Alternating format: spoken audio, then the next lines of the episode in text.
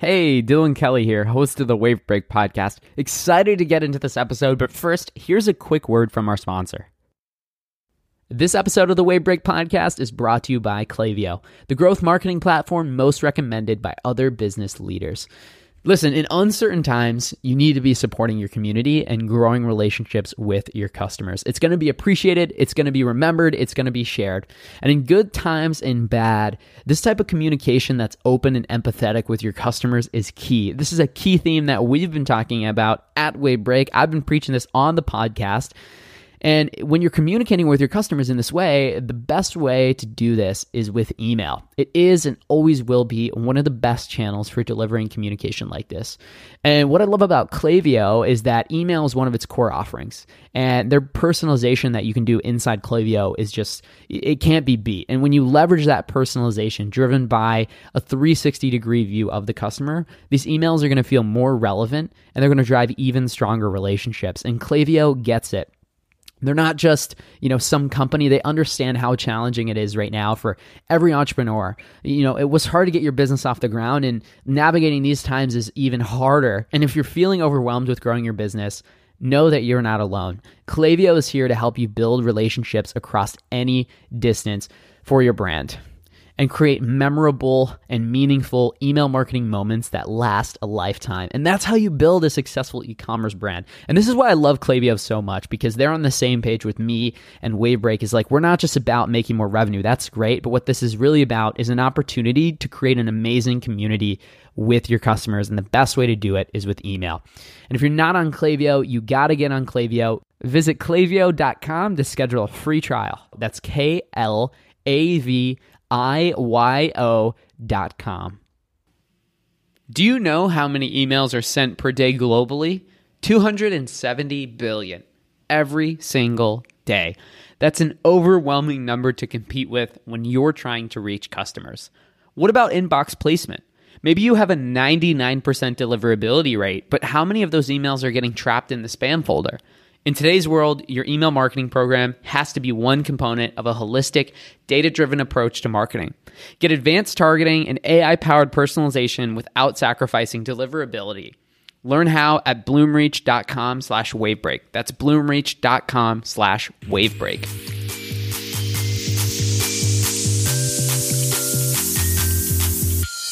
Welcome back, everybody, to another episode of the Wavebreak podcast, the pro- podcast where I take you behind the scenes with some of the fastest growing consumer brands.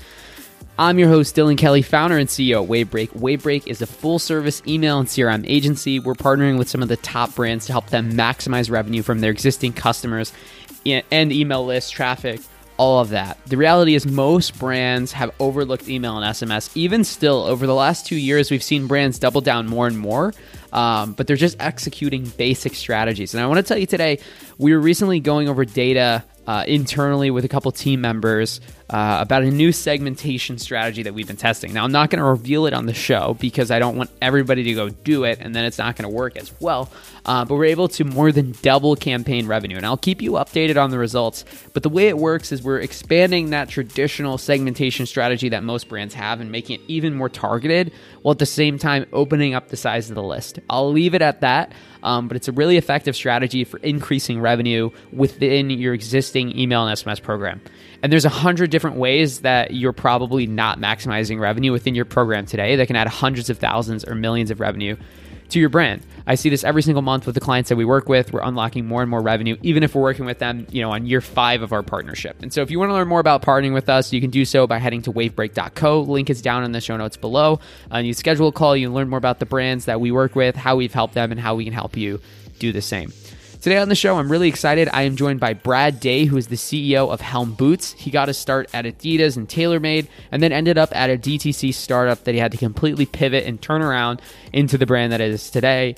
Helm Boots. We chat about everything that he learned in his corporate career and learnings that he took to the D2C side, as well as what he learned in his DTC career um, and how he manages profitability as a CEO with a focus on marketing and operations. This is a must listen for the current state of DTC and marketing and just the the economy in general. Um, really great, really great conversation, and uh, we also just riff on the footwear industry in general towards the end. So, without further ado, let's jump right into it. Brad, thanks so much for coming on the show.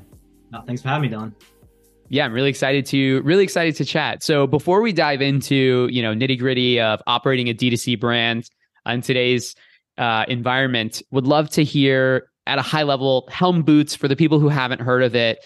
Uh, what is Helm Boots, and also how did you get involved with the brand? Yeah, good question. Um, so Helm Boots, we make kind of modern, uh, modernized versions of classic footwear for men. So elevated men's footwear, um, a lot of leather products, and just really beautiful um, leather footwear for for men. Um, we're based out of Austin, Texas. We produce a lot of our stuff down in in Brazil, still u- utilizing U.S. hides, and it's something that I've been involved in for I would say six or seven years now. And so I spent the first 16 years of my my career with the Adidas brand, working kind of all over the world. Started in Portland, spent some time in Germany, spent some time down in Southern California. And then when we were in Austin, Texas, got hooked up with the founder of Helm Boots at the time, who was looking for an operator to come sit beside him and help operate the business and scale it. And, you know, in that kind of traditional role, allow him to be the best version of his founder, of a founder, focus on the things he was passionate with and have an operator kind of handle some of the other things. And so that's how I originally got involved with Helm. Um, God, six, seven years. I can't even keep track. I mean, the, the small business startup world, like, is just kind of a blur. Yeah, that's awesome. What was it like when you originally got involved with the brand? Like, who whose idea was it to get involved, and like, what was going through your mind after you have like, you know, I don't know how much experience you had at that point in the corporate world, but like, you know, very air quotes safe job compared to you know running a small startup. What was you know how did that happen, and then what was your initial reaction to you know jumping into a company like that? Yeah, I mean it was it was pretty eye opening. I mean, I I came from you know a 19 billion dollar organization, right? And so you just think of you know, and this is one of the dynamics that exists when I when I think about our own business here, but I talk to you know other small business owners or or companies that I advise and stuff is this this concept of being resource rich and resource deficient, right? And like how do you operate your business without any resources, right? And a lot of times that's people and money when you're at Adidas, there's money and there's people and there's lots of it and there's lots of really smart people. And so when you come to the startup world, it was very eye opening that both of those were were scarce, right? And I remember thinking, you know, 30 days into this thing and being like, oh my gosh, what did I do? I just, you know, I just gave up my 401k, my nice bonus structure, you know, and you, you know, a company that I I was very familiar with how to navigate just relationships and the operating like you know 16 years of the place you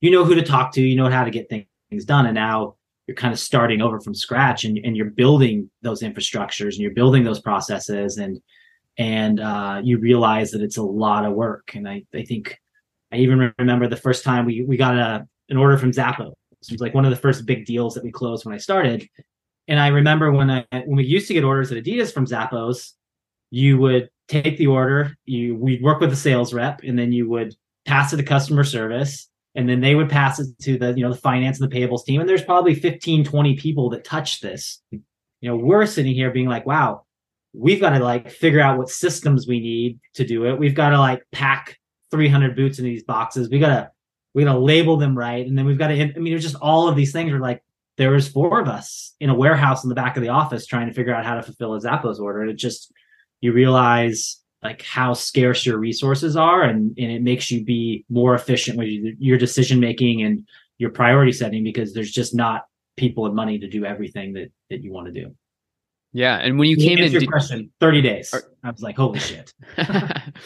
When you came in did you have like a plan? Like did you look at the business and you're like this is so ripe for opportunity because they don't know what they're doing. They're just a few people in a warehouse or was it kind of like i'm going to go in see what it's like and then make a plan or like what was your because you're like i got the zappos deal right away and like what was the thought pro- process behind that? The zappos deal came about six months later so it wasn't, wasn't oh, six months in. got it got it. Um, i didn't come in with a plan. I, I you know i you, you learn a lot in these processes i think for me i always wanted to run a business and i spent my time at adidas doing lots of different functions across the organization so that i could have experience in a lot of different things. But I, I, you know, in all instances, I wasn't prepared and I didn't have a plan and my my you know my objectives were to come in and learn and listen and see what the business needed and i think what we found very quickly was that at least for us that the some of the money the professional money that had been raised was was not going to last and that we had a business model that wasn't going to work. And so six months into the business outside of having a zappos business and, and stuff like this we had to go to the board of directors and say hey this business model is broken. It's not scalable right? And that's something i always talk about of, of building businesses around like everything's got to be able to scale um, and it's not going to work. So we we presented an alternative plan that said we we can we can turn this around. It'll take us about three years to reconstruct and rebuild our model. But this is really the only way this thing's going to work. Otherwise we should probably shut it down and, and just and move on. And that was a you know a, a proposition that we made to them. And and a big piece of that was shifting to a, a new model of and becoming a, more of a digitally native direct to consumer company. And so that was a big shift. So that was about six months in um, you know right around when we were moving things forward in the in the current model but we had to kind of go to them and say we're blowing this thing up. It just doesn't work. Uh, we're just going to continue to spin our wheels. Or you know there was there was all sorts of things involved in our in our business model change but one of them was how we are going to market how we are going to talk to it. And and and there was just some margin issues with the business um, that we had to we had to fix. Got it. And what was the old business, and then what was the new business in terms of like old and new model?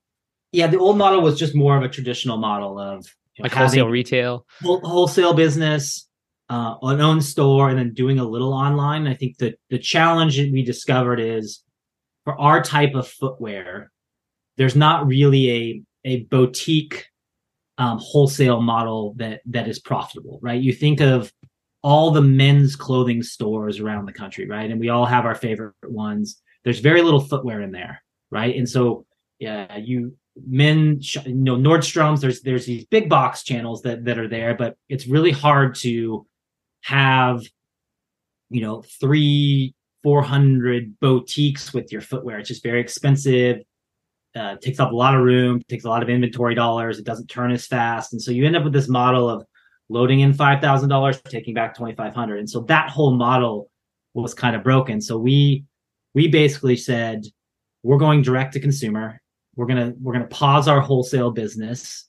Uh, we're gonna get our margins right, and that involved kind of phasing out of made in America production and and outsourcing to and building an international supply chain. So we took our margins from 40% to 60% over about an 18 month stretch, which then allowed us to get back into wholesale business with some higher margins and product at a better price. So instead of you know having 40% you know gross margins in products that cost $500 for customers, we're able to have 60% margins and have our boots and shoes sit in you know 250 to 295 and have good margin for um, you know a, a, wholesale business now, right? So in in a month and a half, we're going to launch a Nordstrom's in 50 doors, right? And that's oh, wow.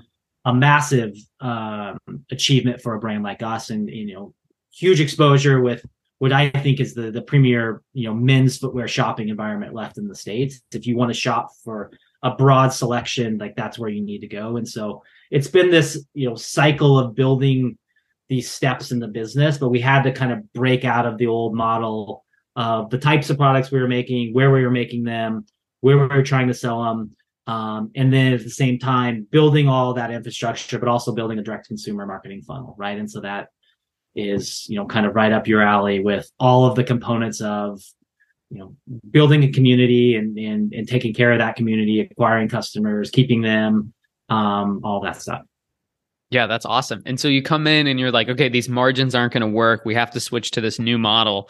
And the, one of the you know biggest levers we're going to pull is you know looking at our operations, seeing how we can manufacture this product cheaper.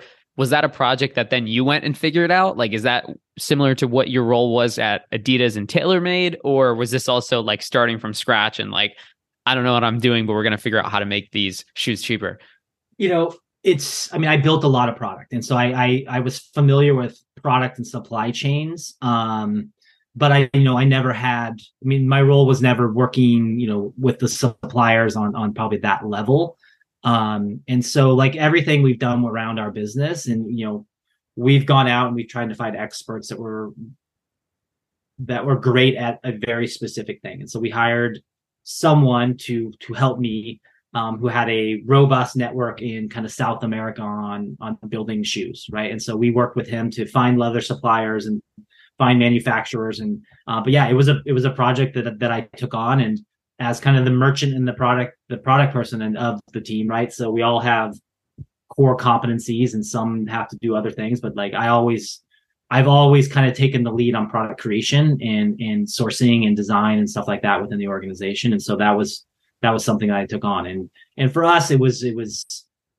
you know there was lots of there's lots of places to build shoes all over the world. We had to find a place that could build the type of product that we wanted to build, the way we wanted to build it, and the quality that we wanted to build it at. Because we knew that we, we couldn't we couldn't just try to find somebody place to make products cheaper. We had to have find somebody to make them just as good if or just as good if not better right and because we did have some limitations and so it took a while to find that supplier yeah and where did that supplier end up being based because i don't think they're based in china from what i can remember from no. my research no so all of our uh, it's all done down in brazil now and then all right so you got the you have the product all figured out. You've got these margins. At the same time are you also trying to like scale and grow revenue or did you kind of put that on pause while you're trying to do that? Like how did you balance like this huge operational shift while at the same time you know focusing on the business? Because you have you know investor money that's running out or whatever you yeah. said. Yeah. Yeah. I mean we we put together and we we talked about a three year plan. We you know we called it our three year plan. Uh, we call helm 3.0 was um was like the third version of the organization and we kind of nice. had a three path to profitability and um, you know, we had a revenue objection like objectives, and that was one of the the thing. We couldn't be just hey we're going to go work on this thing for two years and then hopefully it comes out. We had to perform in the same time right? And so as we were working on our margin profiles and creating products and things like that we were also building this marketing infrastructure that allowed us to acquire customers and sell the current products that we were um, current ma- making um, and and so that was kind of all part of that. And then we had really, really great success out of the gates. I mean, year one and two of that plan, we grew 150% each year, you know, around there. And so we were kind of, you know, doing exactly what we wanted to do in terms of the revenue targets that we put in place. We were seeing margin improvements.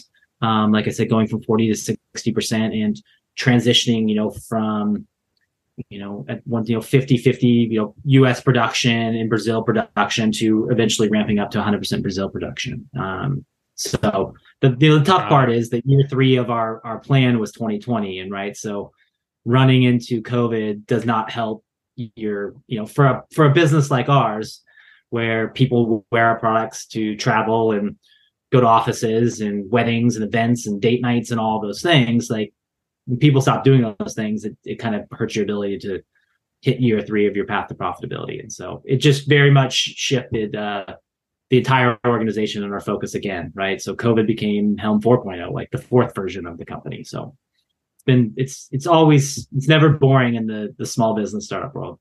Yeah, for sure. So okay, so you you've got the manufacturing switched over. Uh, did you change the pricing of the product, or no? The pricing was the same the whole time. You just got the mar the better margin after moving the manufacturing.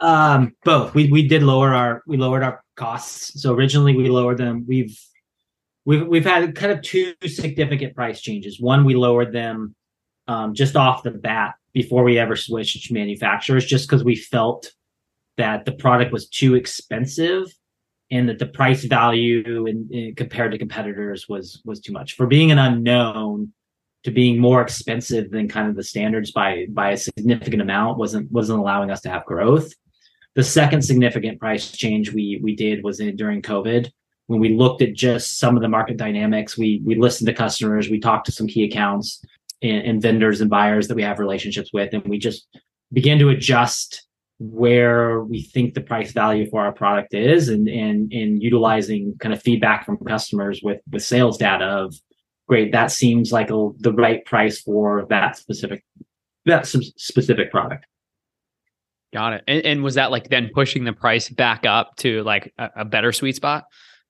You know, not yet. Um, okay. we, we have not gone back up and adjusted our prices. We feel that it's pretty powerful, or we feel that having all of our products under $300 is a, is a really good position for us in a brand.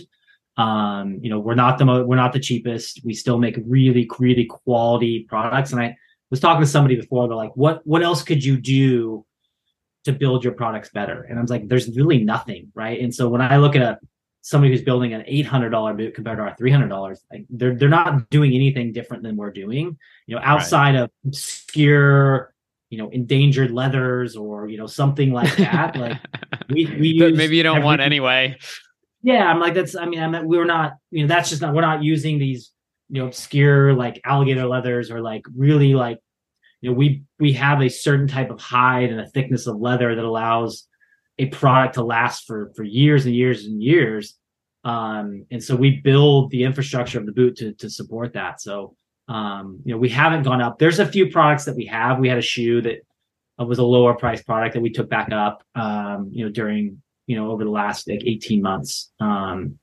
which, had, you know, it's been the right decision. Yeah. In term, when you lowered the price, did you see like any increase in conversion rate overnight, or like any efficiencies in marketing change with a lower price? Yeah, for sure. I mean, we definitely saw you know some immediate impact from existing customers that were they understood the value they were getting but i think because we were small and so much of our our growth and our model requires a new customer acquisition right and, and almost you know we target 70% of revenue coming from new customers every month that those customers didn't really know right so if you're a kind of a small entity um, acquiring a lot of new customers they have no idea what you've done uh, and, and where you've been or where your price points have, have been. And I remember listening to some you know genius marketing guy on on some podcast that we all listened to once was just like, listen, everybody's so scared about taking your prices up and down, and the, you know, he's like, listen, if you're not if you're not Apple with the iPhone, most of the time people don't really know and remember, right? Like as long as you're doing it responsibly and, and you communicate and and and people understand why for the ones that are paying attention but you you can play around a little bit with with some of your price points to make sure that you have the margin and that your business is healthy but also that um you know you're trying to drive find that balance between you know conversions and um and margin yeah, that's a good point. I mean, I don't think most people remember. I think it's a scary thing to do necessarily, but you know, even a couple months ago, I remember reading like, you know, the mom and pops during times of inflation are more at risk than any other business because, you know, an executive at McDonald's is like, just increase prices and they take the feeling out of the equation. And then like the mom and pop, you know, it's a very personal thing. And, you know, it's, it's definitely difficult to do. Um, but, you know, I think we've seen throughout the last couple years, it's very necessary to keep your business, um, you know, in the best performing state it can be. I remember I was talking to a CEO of another footwear company, and he was telling me that early on, you know, they had their their product priced at let's say $150, and he was telling me he's like, you know, it wasn't it wasn't doing what it needed to do, and he's like, so we increased it to 165, and he's like, it increased sales started to go up, and then he's like, we took it to 175, and he's like, they went up even more, and he's like, because of the store they were trying, they were telling a a premium story that the premium materials and construction, all that stuff, and people are like, "There's no way at 150 that that that is good premium. enough." Yeah. So he just like, "Great, we got," and he's like, "We tried to go even higher," and people were like, "No, no, no, no, no." So he came back down, but he had to like play that game of validating the quality and the craftsmanship and the materials, but not going too high. That now he was pricing himself out. But it was that kind of interesting, you know, um, thought process and, and, exercise that he went through with his company to find the right price value with for his product. Because at the end of the day, like customers can decide like if your stuff's worth it or not. They'll they'll buy it or they won't. So yeah, build for sure. I mean, I look at you know half the stuff from these luxury brands. And I'm like, I don't even know who's paying, you know, fifteen hundred dollars for these flip flops that look like I drew on them with a marker, but you know, more more power to them. Although I'm not sure, like, like who does buy that? Do you have any idea? Uh, well, I'm, you know, I remember my wife bought a pair of sneakers probably five years ago, and they were, you know, five hundred dollars sneakers, and I was just like, and she, my wife, you know, worked at Adidas for a long time as well. And I'm like, you know how much those cost to make. Yeah. I'm like, you know, you know how much they cost, and she loves them, and you know, um, it's so. I mean, they didn't win the argument, but it was just like that, right? Yeah. Like you know brands and and what the, you know like they're powerful but i was like oh i i, I bet you that shoe only costs fifteen dollars to make. I'm like, you know, it's just kind of, but I, you know, I that's why I have a hard time paying retail retail for anything. Um, totally. To kind of get the inside of what it costs to make stuff. This episode is brought to you by Tidio, the highest rated live chat software on Shopify. Through live chat, chatbots, and ticketing, Tidio helps Shopify merchants gain and retain more customers with personalized shopping experiences. With Tidio, you can recommend products and offer discounts based on user behavior and order history, all without leaving the chat widget. This increases conversions and revenue. Tidio also takes the pressure off your support team. The app enables you to manage all of your communication channels in one dashboard and to be able to automate up to 47% of recurring questions. If you want to increase sales and customer satisfaction with personalized shopping experiences, visit tidio.com slash leaders. That's T-I-D-I-O dot com slash leaders to start using Tidio Premium. And I was able to get an exclusive discount for listeners, so make sure you use that link and promo code LEADERS. It's going to be linked down in the show notes below.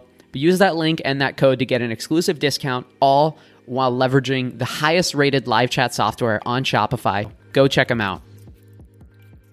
You know, and thinking through the different levers of like profitability, that's something you kind of touched on before with, you know, all right, we can move our manufacturing, we can look into pricing. Like, what are the main things that you look at in terms of like, you know, because D2C has changed a lot. Um, but like, what are some of the levers you look at for like maximizing profitability? Like, are you looking into marketing for that too? Is that something that's important to roll up to you? How do you think about, you know, maximizing profitability in these times where it's even more important as a brand? Yeah, I, I mean, I think marketing, especially when the direct to consumer thing, is the most important, the most important piece, right? So you can we can adjust the supply chain, right? And we can have a great relationship with a uh, with a production facility, and and we know that they're going to produce a product for X price. We we can, you know, have a 3PL that warehouses our product, and we know that when an order comes in, it, it costs this much to fulfill it and get it to a customer, right? Outside of like some of those things, right? And then your overhead and your people and your staff and all that stuff, but how you market and how effective your marketing is is the most important piece, right? Because if you can't acquire customers for the the costs that you've modeled out, right? And you you can't repeat customer purchases in the at the, the cadence and the timing that you plan to, um, then your whole system breaks down, right? And you know, if it, if you think it costs you 50 bucks and all of a sudden it costs you $100 to acquire a customer, you know, the the margin you had after product costs and fulfillment costs and all those things, it just breaks down and you stop producing the margin and the revenue that you want, right? So having an understanding of those acquisition costs and then, you know, circling back to what we talked about earlier is are those acquisition costs scalable, right? And if you you're spending you know a thousand dollars a month now if i give you two thousand dollars twenty thousand dollars two hundred thousand dollars a month to do that is it profitable scaling right? The days of direct to consumer companies just being able to continuously like throw money and acquire customers and and think they're going to have an exit or somebody's going to acquire them because they've got a massive list of people but they're you know not profitable you're no longer going to see somebody spend 100 million dollars to get a 100 million dollar business right? It's just and lose you know, hundred million dollars. Right? It's just not going to happen anymore. So the marketing piece, right, at the top, middle, and and and bottom of the funnel, and and what are your behaviors and and how much you were spending to to across all of them is by far the most important piece for a direct to consumer business in terms of profitability.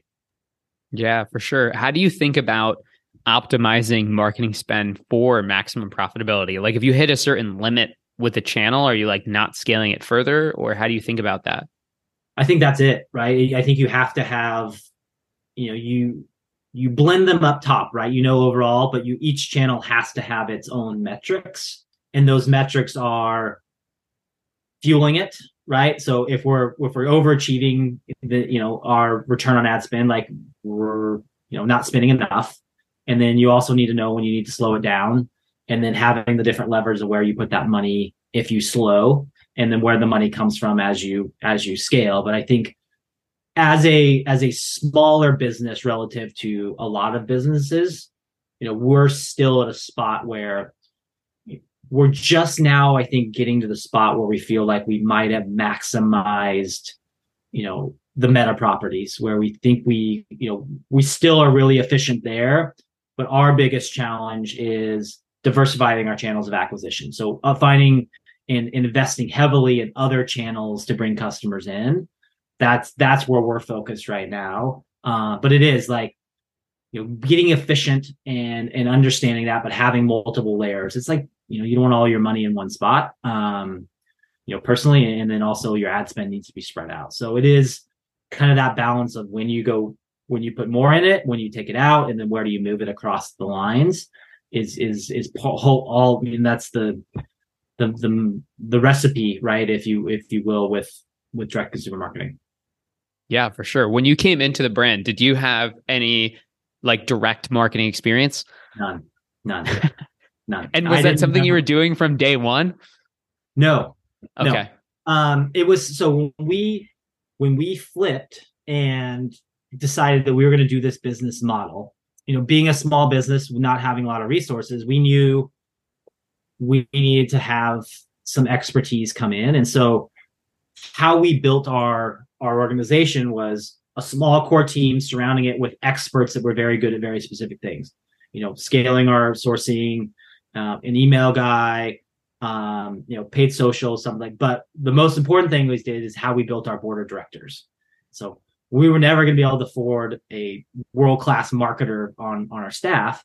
So we went and added, added somebody to the board of directors, and he was a brilliant direct to consumer brand marketer who sat with me for five six years and built this infrastructure. I I didn't have any. It was marketing 101 on a lot of this stuff, and he called in favors with some agencies that that slowly built the infrastructure and and we found partners together and, and he spent a lot of time like teaching me um, the ins and outs and the language and the terminology and, and just enough to be able to direct and work with people on it but i i didn't know anything about it and it was bringing in experts to the business that were very good at very specific things but it was led by um, a guy on our board who who helped kind of build it along with me that's awesome. And was he mostly advising on like strategy and then you would go and execute? So he was at least like laying the framework, or was he even like helping get his hands dirty as well?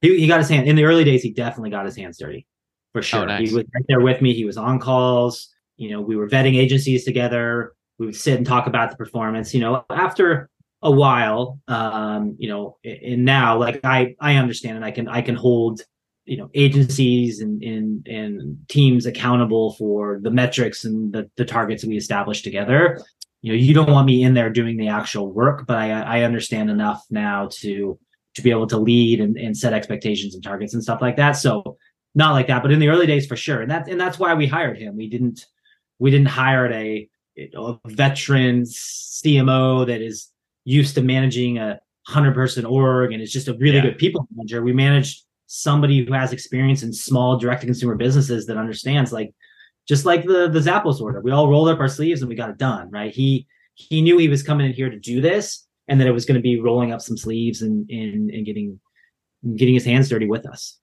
And that was that was exciting for him. So it was it was a it was a perfect fit.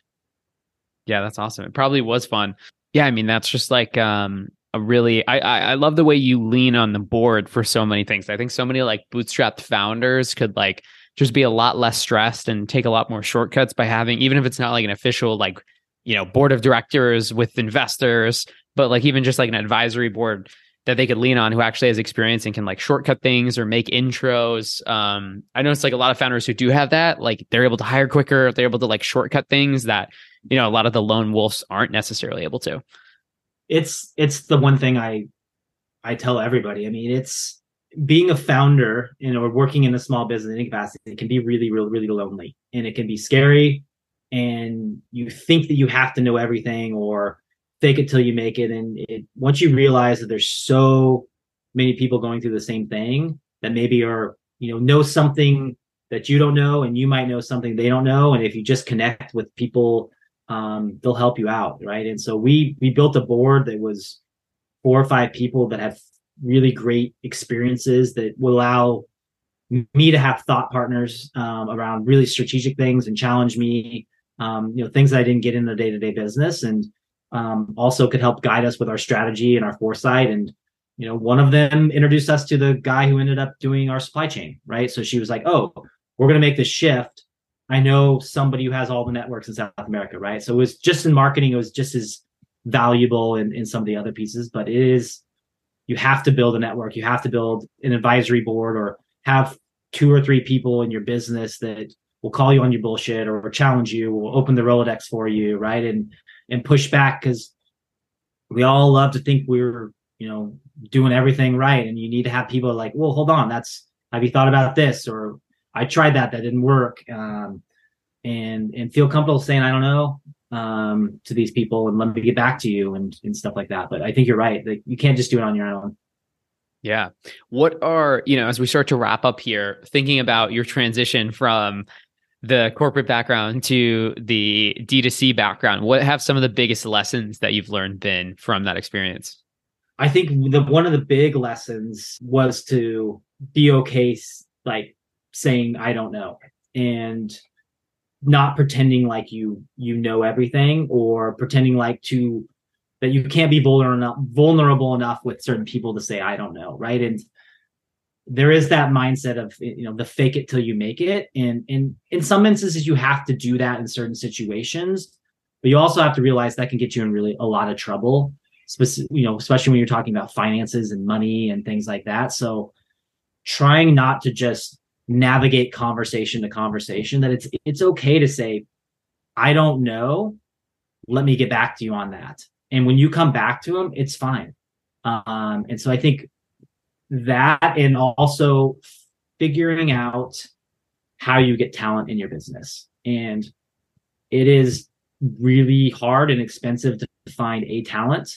And a lot of times it's easier to find 20% of an A talent person that will help you with your business on a very specific thing than going to try and hire um, you know a generalist that's kind of good at lots of different things. Now those are helpful, but don't dilute your talent just because of that. Like you can find experts at very specific things. You know, find a don't try and find a general marketer that can just kind of do lots of things. Go find a an email marketing agency like yourself that's really good at one specific thing that can help you for a portion of your time. So be creative with your resources.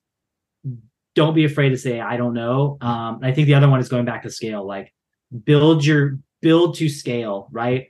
Your supply chain, your fulfillment, your acquisition costs, your your people structure. Like build it so that it, it can withstand 3x 4x growth like you know a supply chain that can produce a, you know if you're doing five million dollars uh, uh, make sure you have a supply chain that can do 50 and you have a fulfillment center that could could handle that right because if it's if it's coming it's coming and you certainly don't want it to be too late yeah, and I was going to ask to to your last point when you were talking about like be prepared for scale. I was going to ask what that looks like, but you perfectly described like specific examples of what it does look like. I think so many people like bottleneck that. It's like, oh, I don't want to invest for the future, but like once something hits, it hits, and especially in like the digital world, you really have to really have to jump on that. It doesn't always have to be that expensive. I mean, the worst thing you can do is go, you know, do ten million dollars one year, and you know, the the typical small business founder story is to throw a projection. You know, they we call it the hockey stick projection, right? It's like, well, I did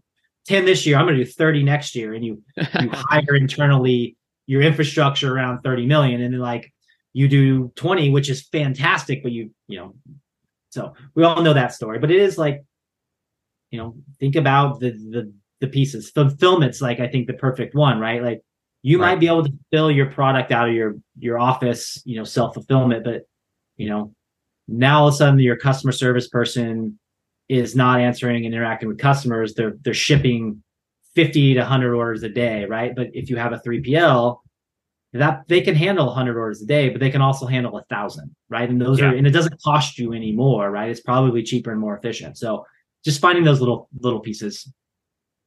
Yeah, and I think even like especially small brands that do like ship themselves, it's like you're probably subconsciously holding back your growth because you don't want to like do the extra work that's going to come with it. Like if you knew you didn't have to fulfill every order yourself or like, you know, rely on like three people coming in your warehouse to fulfill it yourself and like maybe they're flaky and they don't always show up. Um, I mean, who knows if you're really trying to move the needle. Well, you also just have to like be honest. Like, what do you what do you like to do? Like, what are you in the business of? If you're in the business of like yeah. making selling product, like you should do that. Like we didn't want to be in the business of like shipping orders. So we found somebody who was in the business of shipping orders to ship our orders and and to have to warehouse our stuff. So what do you want to be in the business of? And I think it's it's good to know that and focus on that stuff. Yeah, totally. Um, do you follow like the shoe industry in general? Like, do you follow companies like Crocs, for mm-hmm. example, like in the public markets? What What are your thoughts on their acquisition and like rapid growth of Hey Dude? Have you seen that at all? I don't know if I've seen that. What is What is Hey Dude? Hey Dude that. is like it's like a Croc ish shoe. Um, it's like it's like a lighter boat shoe that was kind of under the radar. Um, which Crocs bought for like let's see what the actual price is 2.5 billion dollars and um, the brand at that point was doing like half a billion in revenue or something anyway basically the numbers just came out in a year they like doubled the revenue of the brand from like 500 million to a billion or something crazy like that with like you know 35% ebitda margin or whatever i'm probably making these numbers up like you'll have to go look it up but uh, yeah how, how does a company even do that? Like you have the Adidas background. Like what did they do to the company to be able to scale it that much? Just like and, and what does distribution mean? Like get it I in stores? I, like you just yeah, put it there and people that, buy it? Yeah, I mean I would think that I mean they already have a following. If I mean if they're doing 500 million or whatever it was and and they were sold for 2 billion, they already already have like a, probably a loyal community that is around it. Okay. And that at that point they have a message that is resonating and it's just a matter of scale right and so you think of just plugging into the crocs infrastructure of distribution and crocs says hey you know we're in your doors and now you need to have hey dude in your doors i, I don't know enough of it but like that's that's the scale that's the leverage right and sometimes it works sometimes it didn't you know when adidas bought reebok you know it was one plus one equals 2.5 and it didn't work out. One plus one equaled 1.5, right? It's so, you know, acquiring these, you know, we've seen this in a lot of industry. I mean, when TaylorMade bought Adams Golf, they thought these two brands could complement each other. Sometimes it works, sometimes it doesn't. I mean, you're seeing over yeah. and over that once your core business, you take your eye off your core business, that and you get distracted with other things, uh, it affects your core business, right? And so, uh, but this is now I've got my homework for the afternoon. I gotta I gotta look into this because I yeah, it's I really good. I heard about Crocs and I when I dropped my kids off at school, I was like, it went from Crocs were on the kids, and now the Crocs have the little shit. I'm aging myself here. The the, the Jibbit little, thing. The Jibbitz on top. I only know because I re- read their annual report, like, and it's like you know, per- significant percentage of their revenue. Yeah, it's crazy. I'm like, what is this? And I'm like, oh, that's the new thing. I'm like, so. I know. I do think I think they did get lucky with like Gen Z saying like, okay, this is cool. They could have gone either route. Like this sucks, and the company would have died in 2016, which I think was on pace to do. But instead, Gen Z's like, nah, this is awesome. Like Gen Z and below, and so because it's cool, you know, they have another decade or who knows, at least another generation or two to ride. Um, but we'll see. I'm really curious what's going to happen with a company like Skechers. Like, is it going to be? I don't think it's going to be cool enough for people in the future. I don't see it lasting another like 10 or 20 years with the numbers they're pulling now. Maybe I'm wrong, but I think there's a lot of like really, really interesting case studies out there, like Skechers for its own reason. I think Allbirds will be fascinating to watch over the next three to four years. Obviously, their stock has not performed, but like they're going right. through a transition of they were really cool. Everybody wore them. They had an amazingly comfortable product, but like what do they evolve to? I think watching on um, oh yeah, On's crushed it. They've crushed it, and they they took advantage of Adidas and Nike kind of pulling out of some distribution, which they're going back in. Like, what is what is you know is On more than are they more than what you know that one silhouette? Like, how do they evolve their technology and how do they sit into lifestyle? And like, it's just it will be fascinating. I think those are two on and Allbirds I'm really fascinated to see how they evolve and can they sustain their their cultural relevance beyond you know what they've already done. So those are a couple that I'm kind of watching. Yeah, same. I find the footwear industry very fascinating, especially on like they have like one or two colorways in my opinion that are like really good. Um, all the same silhouette, like you're saying, but then they they post their, you know, they put out their earnings and it's like, holy cow, like it's everybody's buying on shoes. But yeah, it'll be it'll be interesting to see. Well, I really appreciate you taking the time to come on, share your expertise from you know your entire background from Adidas to TaylorMade to Helm. I'm excited to um, you know see you know where the brand continues to go and um, yeah as we sign off here any place you want to send listeners um, helmboots.com um, come check us out. You know it's always contact at helmboots.com where i still read every single email. So read you know send us an email. If you have any questions you know we're we're kind of hands on and and i'll see everything. So helmboots.com or send us an email at contact at helmboots.com awesome. Sounds great.